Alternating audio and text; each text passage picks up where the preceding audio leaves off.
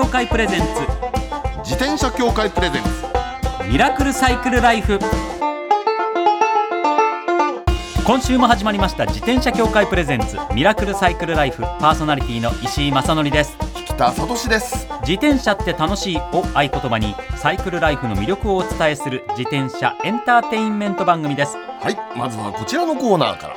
週刊自転車ニュース当番組が独断で選んだ気になる自転車ニュース。今週はこちら、基準外の自転車の使用は控えて。これはあれですか例のやつですか？はい。例のやつですね。はい。えー補助力が道交法の基準を超える電動アシスト自転車の販売が横行しているとして国民生活センターが購入や使用を控えるよう注意喚起しています、基準外の自転車で公道を走行した場合は運転者が罰則の対象となります。これあれですよね。あのもうなんか最近都内でよく見るじゃないではい、すか、都内でね走って、まあ、まあ歩いてても、はいはいはい。車に乗ってても多分見かけると思います、異様に速い自転車、速いであの坂道上り坂をビューンーンよく見るとペダルこいじゃいねみたいなのがはい。走ってるじゃないですか、そうなんです。あれなんでほったらかしになってるのかも私はさっぱりわからないんだけど、うん。いやいよいよねその国民生活センターはい。がこれダメっていうのをね言い始めたんですよ。当たり前なんですけど。うんうんうん。うんで調査をいろいろやりましてね。はい。で特にねあの型式認定っていうのを取ってないってはいいうね、その10銘柄をテストしたんですって。う、ん。でもう国民生活センターのウェブサイト見たらはい。あのちゃんとのもう10台載ってるんでもう見りゃ分かるんですけどあもう全部記載されてるんですね。そうもう全部写真もあの名前も全部載ってる。うんうんうんうんであこれも知ってるこれも知ってる。街中でよく見るよこれっていうのばっかり。だってうん。それ、大手通販サイトの売り上げ上位にある中でってことなんですもんね、そういうことですもんね、はい、だから売れちゃってるんですよ。売れてるんですよでこれがねひどいっちゅうのかねあのスロットルはついてるわ、えーそのワット数っていうのが出力ってあるんですけどもう見るとね全部が全部とんでもないんです。500ワットとか800ワットとか1000ワットとかそれはわかんないでしパょワーがそう。数値が大きいほど上がっていくわけで上すよねがっていくとこれどういうパワーかっていうと、はい。あのね電動アシスト自転車ってあるじゃないですか、ええちゃんとしたまともなやつ、はい。であのペダルの動力に応じてあのアシスト力がかかるってやつね、はいあれの最大出力がだいたい200ワットなんですよ。ろん200 200、はい。ところがこういうのこういうのは500とか800とか1000とか出るわけ。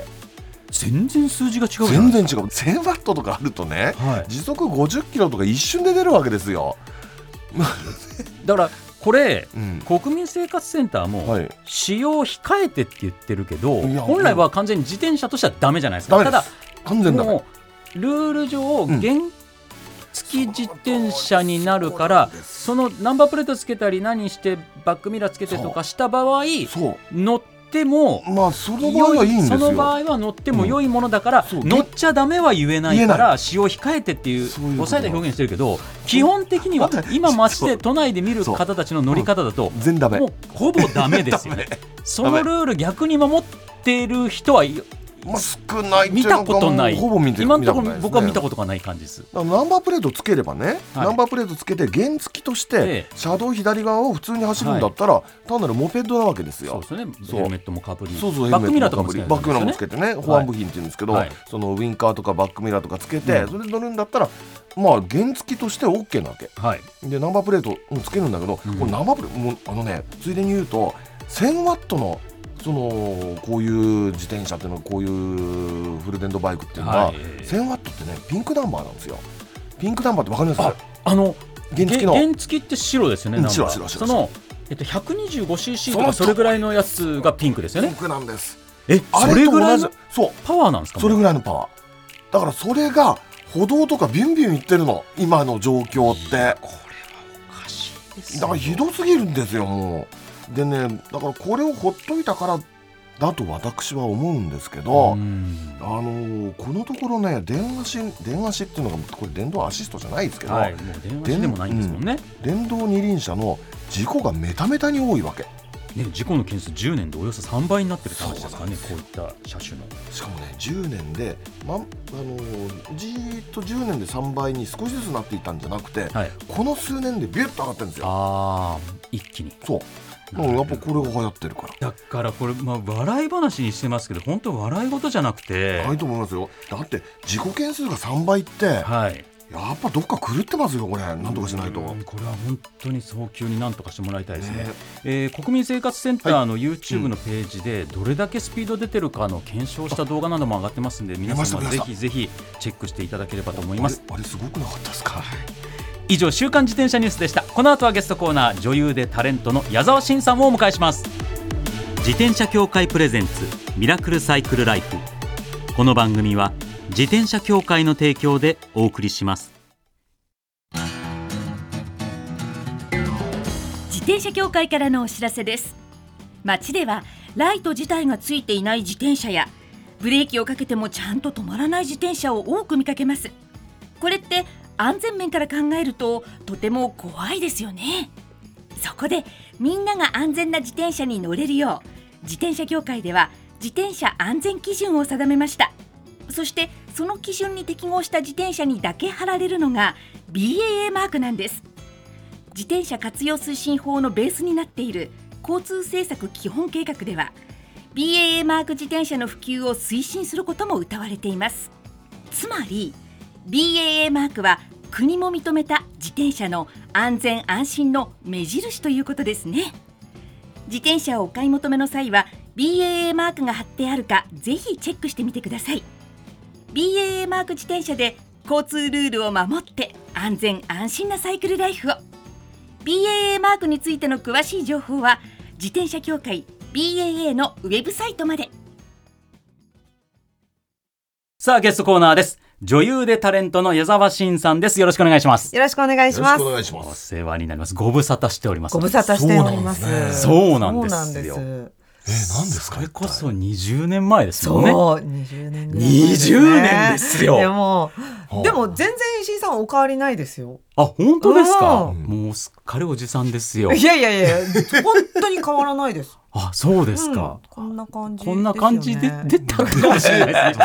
そう言われるとそうだったかもしれない。えなななんですか？20年前何があったんですか？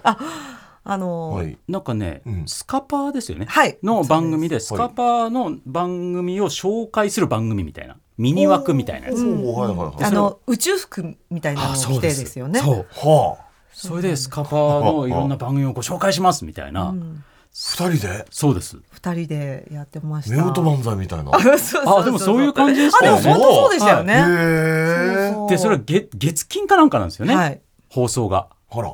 毎日、はい毎日ミニミニ情報をコーナーみたいな感じでやるからうんうん1回で1か月分とか撮るんですよ。すごい本当ね。にすごい大変で すごいしたよ大変でしたね。疲れますね。なん疲か。れました。はい終わりはい次行きます。はい二十五本目。はい えー、11月二十何日分です。11月二十何日分です。そうそうそういう感じでやってたんでもすごい楽しかった記憶があ楽しかったります。記憶も僕があるんですよ。まさかこういった形で本当ですね。ねお越しいただけるとはという感じなんです。引田さんはちなみに初めまして。もう全然私は初めまして、はい初めましてです。はいすみませんよろしくお願いします。いやいやいや。ういやいや。自転車の専門家でいらっしゃるんで。そうなんですね。はいなんかいろいろ今日お伺いできたらなと思っております。よろしくお願いします。今日よろしくお願いいたします。では私の方から矢沢さんのプロフィールをご紹介させていただきます。矢沢慎さんは1981年3月16日のお生まれ、東京都のご出身。1997年のデビュー以来、俳優、タレントとして幅広くご活躍。ご主人は元 K1 世界王者の正人さんです。アスリートの奥様としてヘルシーレシピの研究にも熱心で、日本食育インストラクタープライマリーの資格をお持ち、そしてご家庭では3人のお子さんのお母様で日常の様々な場面で自転車を活用されているそうです。そうです。もう3人のそうなんです。それすらもう、はあ、そう、まあそうなんだよなと思思いつつですもんね。そうですね。ですよね。だってしかも、はいはい。11歳と9歳の女の子、はい。そして4歳の男の子と。そうそうそうそう。すごい。賑やかですよね。もうひっちゃかめっちゃかですよね。よく言う、はい。ですよね。い。やよくわかります。これねすごくね似てるんですよ私と。そうですか？そうですよね。実はねうちにもね三人子供がいて、上から十五、十三、十。なんですよね今。じゃああ2そう。歳だから3そそのまんまねあの持ち上がった感じそうですね。そうですね。しかもねこれ台本の先の方を読んでると、はい。あれですよあのヤマハのパス乗ってらっしゃるでしょ？はいそうです。同じ。あ。ま前と後ろにこの背がついてる。乗られてる自転車ヤマハパス、ん。これバビー？これ電動アシスト自転車。やっぱりやっぱりこれになるんだって感じなんですね。やっぱそうなんですかね。いいね自転車ですよ。もうねこれだけじゃない乗りやすいでしょ？そうなんですよ。乗りやすくてあのーアシストの利き味がマイルドで非常に自然というね。そうなんです。でしょ？でさっき坂道も登りやすいし。もうはい楽ですね。今そうなんですっていうのありましたけどってことは結構買うときに市場とかしていろいろ比べたりはしたんですか？試乗もしましたし、あとはよくなんか私たちの中であるんですけど、うん。はい。あのお友達の子供を迎えに行くっていうのでお友な達の。ママの自転車を乗って、そのママの子供を迎えに行くっていう、私の自転車に乗ってそのお友達の子供を迎えに行くんじゃなくてその子供のお母さんの自転車に乗って迎えに行くっていうことをやったりもしていたのでお友達のあの、ママの自転車を何台かこう乗ってみると、やっぱりちょっとタイヤが大きいと小回りが利きづらかったり一人だと楽なんですけど、後ろと前に乗せてるとどうしても小回りだとか、そうなんです細道をこう入りたい時とか。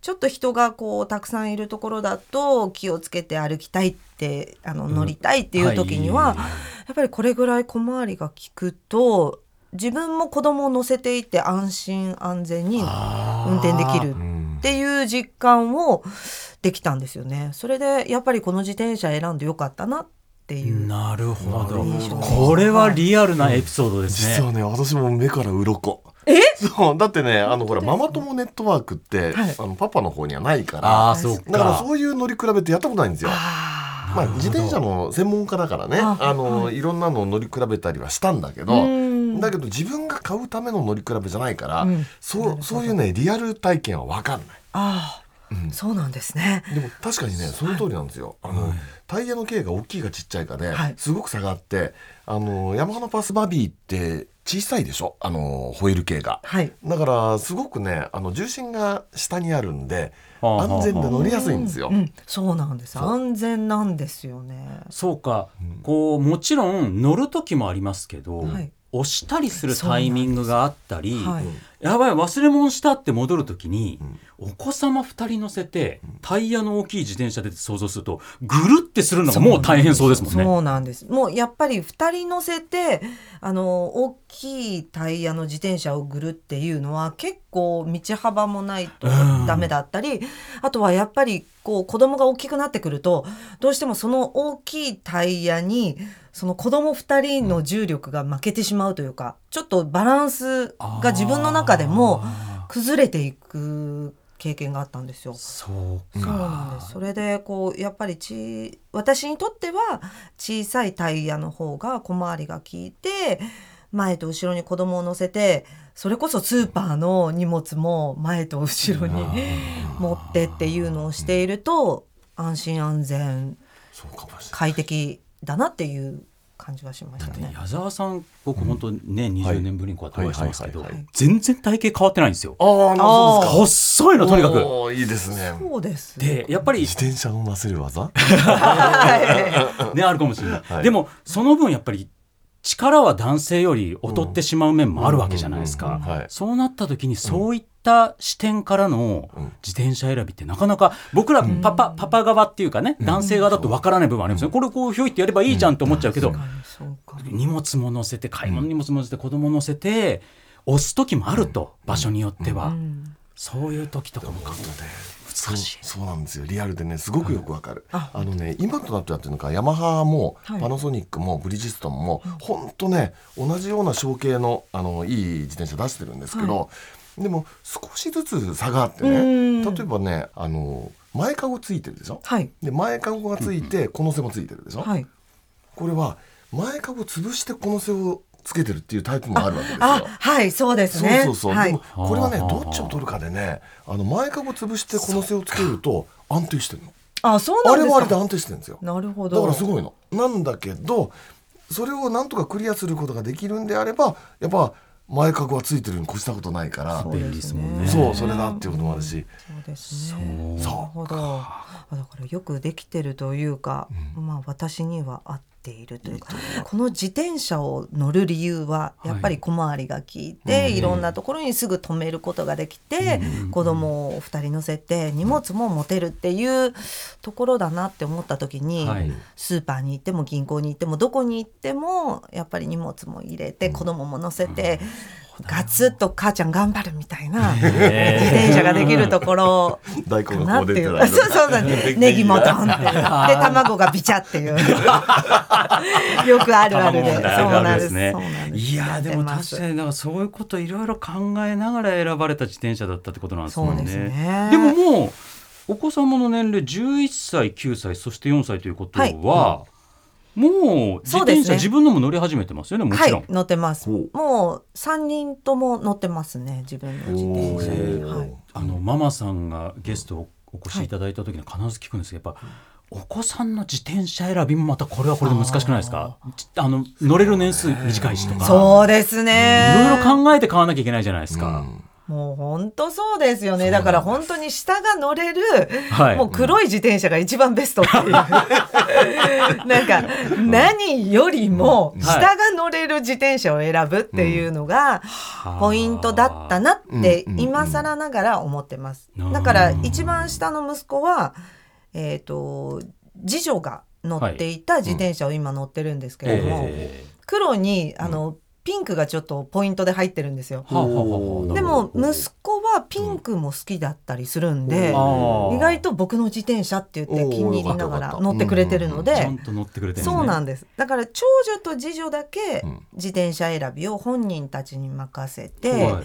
まあ色とデザインっていう本人たちの一番大事にしたいところをポイントに選びましたね。それ結構お子さんによってやっぱ違うもんですか？いやでも、まあ、2似てくる。歳しか違わないので長女と次女が。ーなので長女が選ぶものに対して次女もくっついていくっていう。感あはあじですね。ただ長女は今11歳なので、うんはい。あの主人が Trek に乗っているんですけれども、同じ、はい、あの Trek でほうほう。あの YouTube 載ってましたよね。あそうなんですそうなんです。マサトさんのチャンネル行くと、はい。 Trek 行って 青山の。六本木の。はい青山。青山。青山。青山。あはははは。うんはいはいはい。 Trek 行って、うん。あの自転車選ばれてるシーンありましたけど、あれ結局お子様のあれそうなんです。あれを購入したんですね。そうなんだ。はい。持って帰りました。乗って。へー。そうですかはいめちゃくちゃかっこいいっすよ。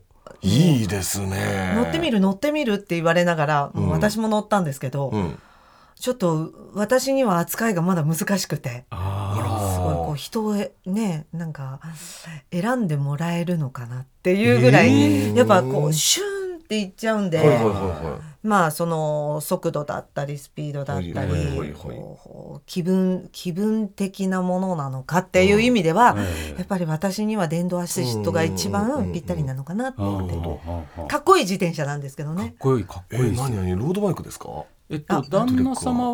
はえっと電動アシストはいはい。e バイク e のクの。えっとマウンテンみたいなやつ。マウンテンっぽいん。そうです。んんんあはいはいのちょっとはい太いあタイヤの太い。もういかにも正人さんらしいマッチョなあそうです。そうです。ね、感じでしょうね。はうん。えみたいな。うん、はいはいはい。感じの。なるほど。で。お子様のはまあタイヤ小径というか24インチかな。あすごい。えそんなところまで出てました？はいはい。やっぱ出てました。うん。ででもこれ買うかどうかまではいやいいぜひ皆さんこれ来てくださいみたいなところで終わってたから本当に買ったんかなみたいな思ってた特にご自身のは買ったところまで来てたのかな、お子さんのは、はい。これいいっすねぐらいのところでなんか動画が終わってた記憶あるから。なるほど。うん。あかやばいやばいあれ行ったんだっていう。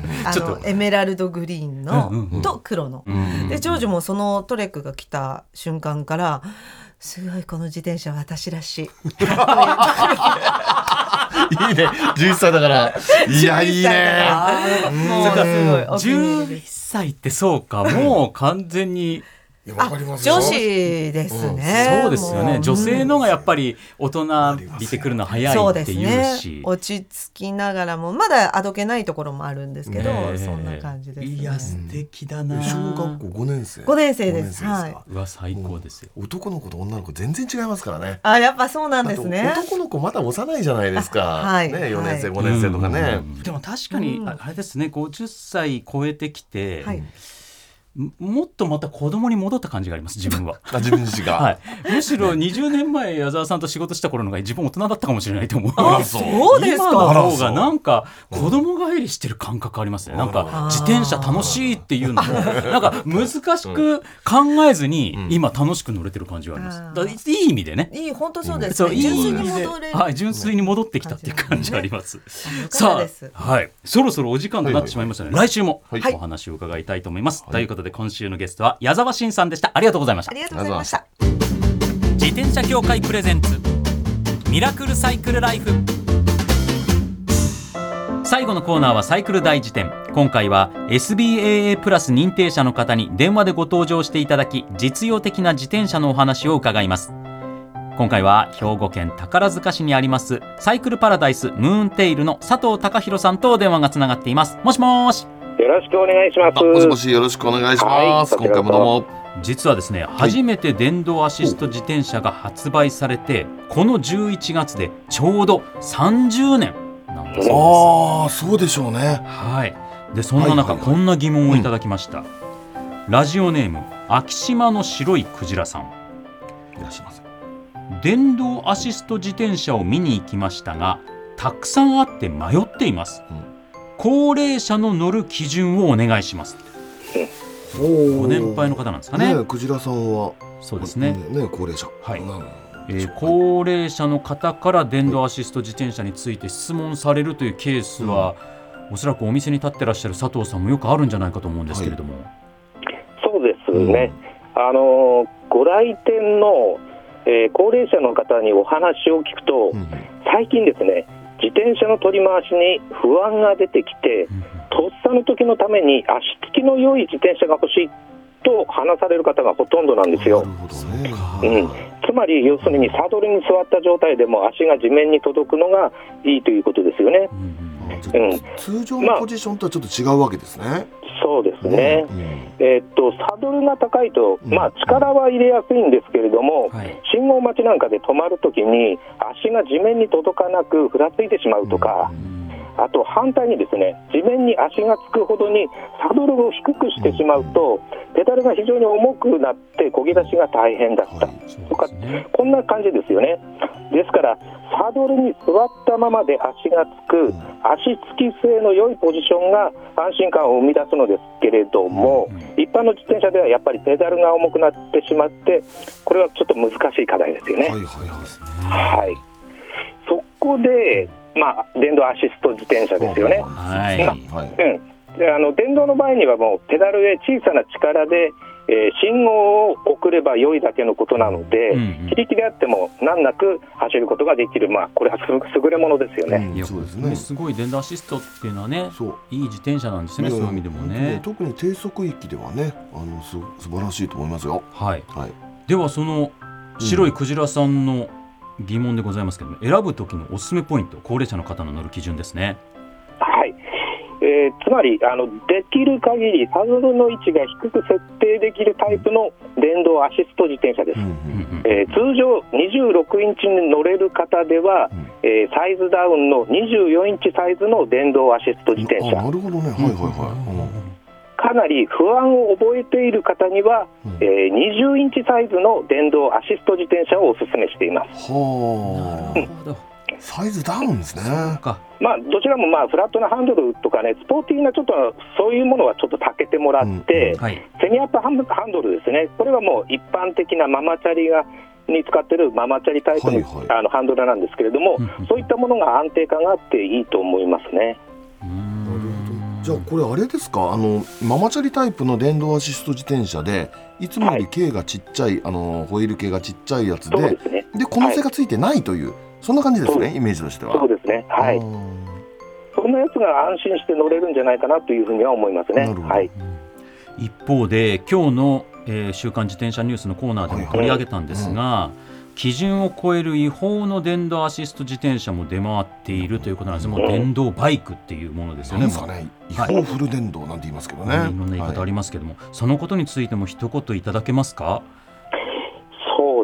まあ最近ではそのいろんなタイプの電動アシスト自転車が出回ってるんで、うんその中にはその法的基準を満たしてないようなものも混じっていると聞きます。はい。まあ、ですからね、そういうものを避ける上でも、やっぱりできる限り近くのショップの店員さんと、うんまあ、よく相談して購入されるっていうのが、まあ、これが一番だと思いますねそ。うですよねそれが違法だということの自覚がないっていうのがちょっと問題ですよね。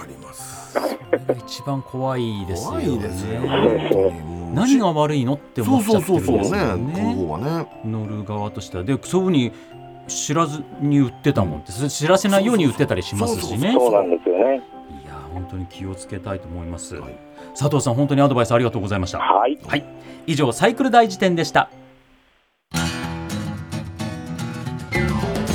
転車協会からのお知らせです。スポーツ用自転車の場合きめ細かいメンテナンスも必要ですね。だからしっかりとした技量や知識を持ったスタッフのいるお店でお買い求めいただくことがとても大切なんです。そこで誕生したのが SBAA プラスです。この SBAA プラスとは一定の実務経験と十分な技量を持ち自転車協会主催の試験に合格した販売者の方にだけ認定されます。今回制度が一部改正になり認定者にスポーツ用自転車安全整備基準に基づいた整備を受けてもらうと SBAA プラスマークを貼ってもらうことができます。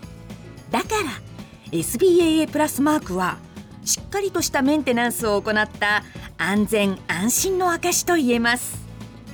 SBAA プラス認定者のいるお店でメンテナンスを受けて快適なサイクルライフをお楽しみください。SBAA プラスについての詳しい情報は自転車協会 SBAA ホームページ SBAA-bicycle.com まで。